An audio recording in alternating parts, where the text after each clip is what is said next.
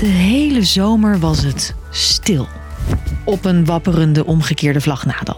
Even iets anders dan Banden in brand of de ene blokkade na de andere. Stilte of niet, de stikstofcrisis was niet weg.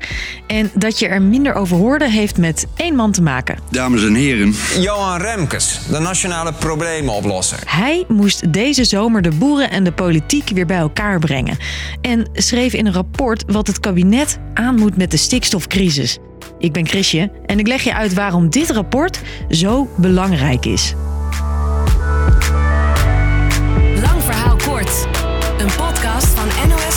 En 3FM. Maanden keken boeren en politici er dus naar uit. Maar waarom is dat rapport ook alweer nodig? Dit is de zwaarste crisis in mijn carrière. In mijn negen jaar als premier. Zo noemt premier Rutte de stikstofcrisis. Nederlandse fabrieken, vliegtuigen, de bouw en vooral vee stoten veel stikstofgassen uit.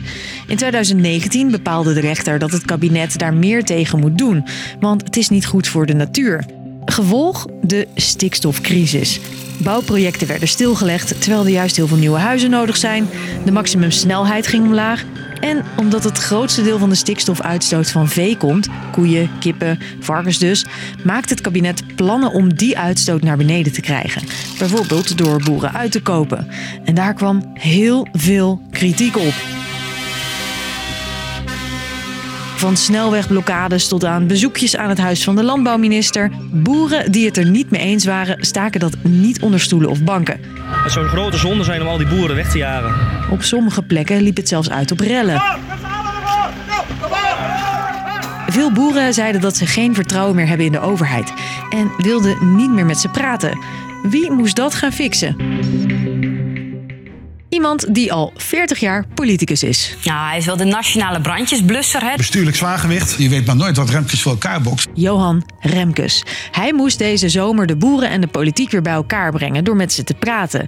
En terwijl dat eerst niet leek te lukken, voor nu is het klaar. De bal ligt bij het kabinet. zat Remkes uiteindelijk om tafel met zo'n beetje iedereen die met de stikstofcrisis te maken heeft.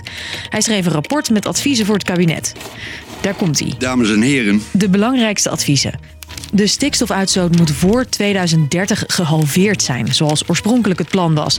En ook wil Remkes dat het kabinet binnen een jaar 5 tot 600 boeren uitkoopt.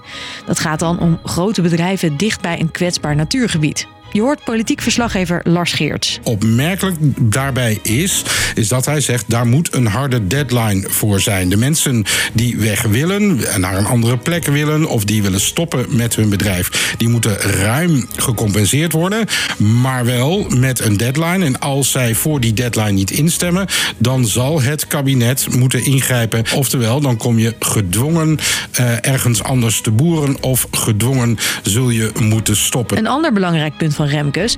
De politiek heeft veel te lang niet geluisterd naar de boeren. En dat moet volgens hem nu echt veranderen. Dus dat rapport van Remkes. Maar liefst 60 kantjes met adviezen om uit die stikstofcrisis te komen. Wat gaat het kabinet daarmee doen?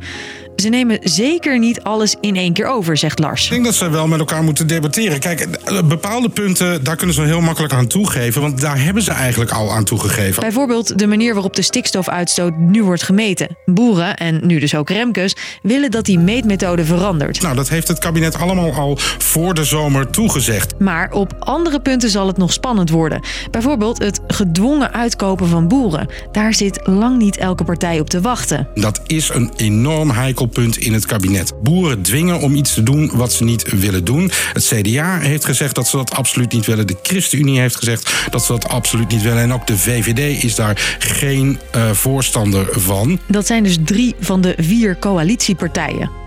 Ook onder boeren verschillende meningen. Deze varkensboer in Valkenswaard is bijvoorbeeld nog best positief. In ieder geval heeft hij een aantal zaken die op ons afkwamen... waar wij valikant op tegen waren... en waar ook argumenten voor hadden om daar gewoon niet in mee te gaan... Uh, ons daarmee gesteund. Dus dat, die openheid is er. We kunnen op die inhoud verder. Maar actiegroep Farmers Defence Force heeft nog een hele hoop kritiek. Bijvoorbeeld over de deadline van 2030 die Remkes in zijn advies noemt. Ik denk dat in deze het al zo ver geëscaleerd is... Uh, dat wij juist niet... Uh, met druk moeten proberen naar een oplossing te zoeken. Maar, juist in gezamenlijkheid, uh, met verstand uh, een oplossing zoeken. Dus, lang verhaal kort. Zo'n beetje de hele zomer was Johan Remkes aan het praten, praten, praten met boeren.